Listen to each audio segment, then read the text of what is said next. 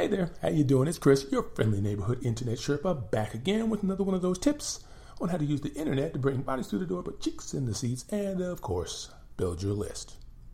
Today, I want to let you in on a conversation I had this past week that hits this list building thing that I keep harping on from a whole nother angle. And in this case, I was chatting with a potential customer who was having a bit of a challenge making the jump from his old location to a new one. Now, he's a massage therapist, and to tell it, he needed to relocate. Thing is, he didn't relocate across town, he jumped two whole time zones.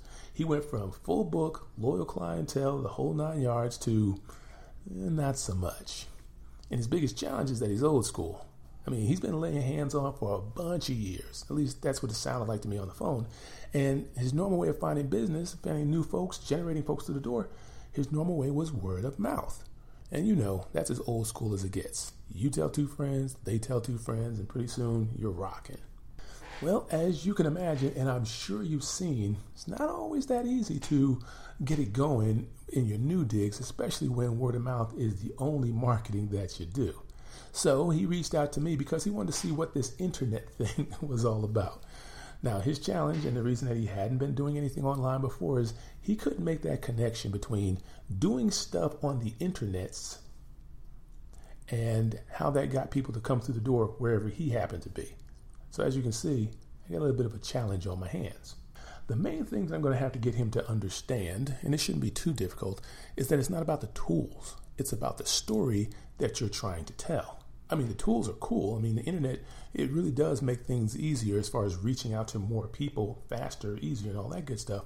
But it's still just a tool. And that brings me back to, I guess, what is the main takeaway? What is your story? What makes you special? Hmm. Okay. I really, I, I keep making the same mistake, so I do apologize in advance. Here's the deal. Me and that question, what makes you special, we've been doing a dance for years, and it took me a long time to realize that that's the wrong question. It just flat out is.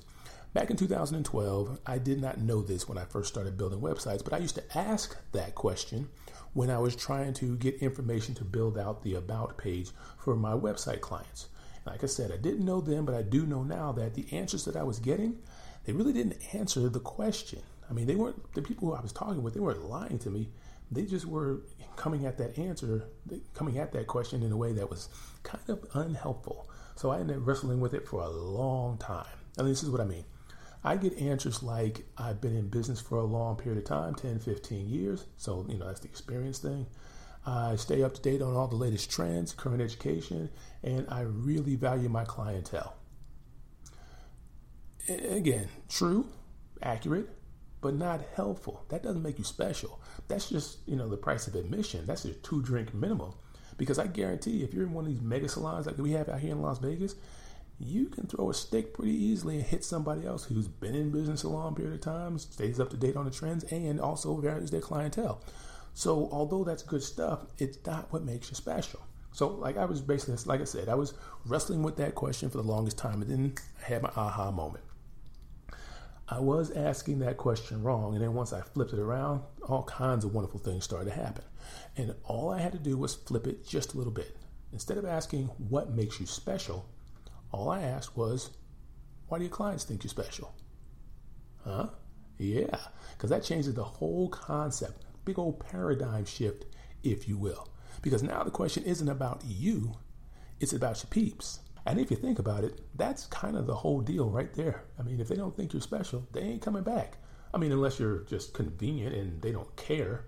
But assuming that's not the case and people do keep coming back, how exactly do you separate yourself from the pack? What keeps them coming back to you instead of going to your neighbors to your left and right?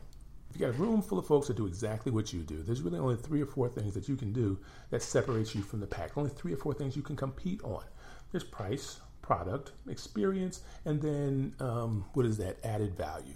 Now, the added value thing, that's more of a B2B thing. That's where you're working with a, a, another business and you do things that makes their operations go a little bit better. So that really doesn't apply here for what we're talking about. So let's just stick with those first three. And there's some uh, problematic um, things that go with depending on how you want to go about it. First off, if you go with price, which I do not recommend, you're always going to run into two things.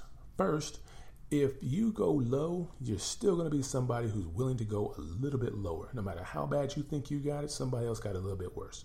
And the other thing is, if at some point you decide that you want to raise prices, you want to upsell or something like that, if you start the conversation talking about price, you really can't switch over to value because the people that you're working with, they're already on this one frequency. It's kind of hard to change the channel. Now, you could compete on product or service, but here's the thing unless you're doing something that no one else in town has, or you're selling something no one else in town has, or you're providing a service that no one else can provide, well, then there's really not a whole lot special about you. I mean, they can walk out the door and get a cut and color down the street just like they can get a cut and color right where you're at. Same thing with a Swedish massage, same thing with the eyebrows, the whole nine yards. They can do that somewhere else. And I know when I so when I say that, you're gonna be looking at me some kind of way, saying that wait, wait, whoa, whoa. How I do it is better than how they do it. I'm better than the average bear. I'm greater amongst equals. Any phrase in there that fits, I get that. I get that. But hear me out for a second. The final place that you can compete, and the place that I think you ought to complete, compete, is on experience. The experience of the folks who are coming through the door. Now, in my opinion, that's where your story hangs out. That's where the differentiation comes in. This is the part that the people who keep coming back, it's what they keep coming back for. I read a book a few years back from a gentleman named uh, Michael Gerber, and it was called The E Myth. And was, they redone it a couple times. They had the E Myth revisited, E Myth for this, E Myth for that. You get the idea. Anyway, if you haven't read the book or any of the other permutations of it, I guarantee you've heard at least one or two quotes that came out of that book. Specific, the specific one that I'm thinking about is the one that work on your business, not in your business. Now, that's not specifically what I want to talk about here. I just want to say I, I know you've heard of it. Now, here's the thing. He hit on a bunch of topics inside that book, and one of those topics was customer experience. He talked about engineering the customer experience from the moment the customer walks through the door until they walk back out again. Your atmosphere, your technique, your attitude, you know, the stuff you were just yelling at me about. All that stuff lines up with what your clients are looking for, what they came in for, and what gets them to feel some kind of way about you and come back. And it was good advice then, it's good advice now, and you hear it referenced a lot when it comes to building your clientele. It's all about that experience. Now, you're always hear me talking about building a list, which, if you look at it a different way, it's talking about building a clientele. And I know I'm coming at this clientele building thing from a different angle than most of the folks that you're going to hear talking about building a clientele. But I believe that you don't stop building that clientele, you don't stop working that list, you don't stop with the experience when people walk out the door. Oh, no, no, no, no, no. There is an opportunity to be had there. And I'm going to continue to beat the drum about building your list. This is one of the main reasons why. I mean, think about it. Think about it. How you communicate with the folks on your list goes a long way to telling the story about the relationship that you want to have, how you really feel about those folks. I mean, is it that you only care about your clientele when they come to the door, or do you care about them 365 when they're not in front of you as well? Hmm? I mean, when you got a list, you don't have to wait till they walk through the door. I mean, you get the party started with the stuff you send out before they visit for the first time, all those prospects of yours, and by the stuff you send out between visits, from when they hit the door on the way out and when they come back in the next time. When I'm sculling this stuff out with my clients, I tell them think about the folks on your list as if it was a list full of folks that were your best friends, your inner circle. What kind of things, what would be your mindset if you were sending folks out or sending information out to that group of people? And the cool part is, it's not like you have to start from scratch coming up with all this stuff. I mean, there's obviously there's the promotional stuff you're going to send out, but there's two other kinds of content that you're going to push out as well.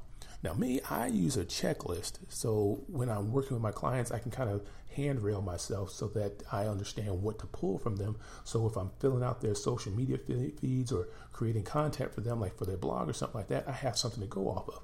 If you want to take a look at that list, just I'll drop a link down in the show notes or below the video, and then you can kind of take a peek at it. I mean, it's kind of cool stuff.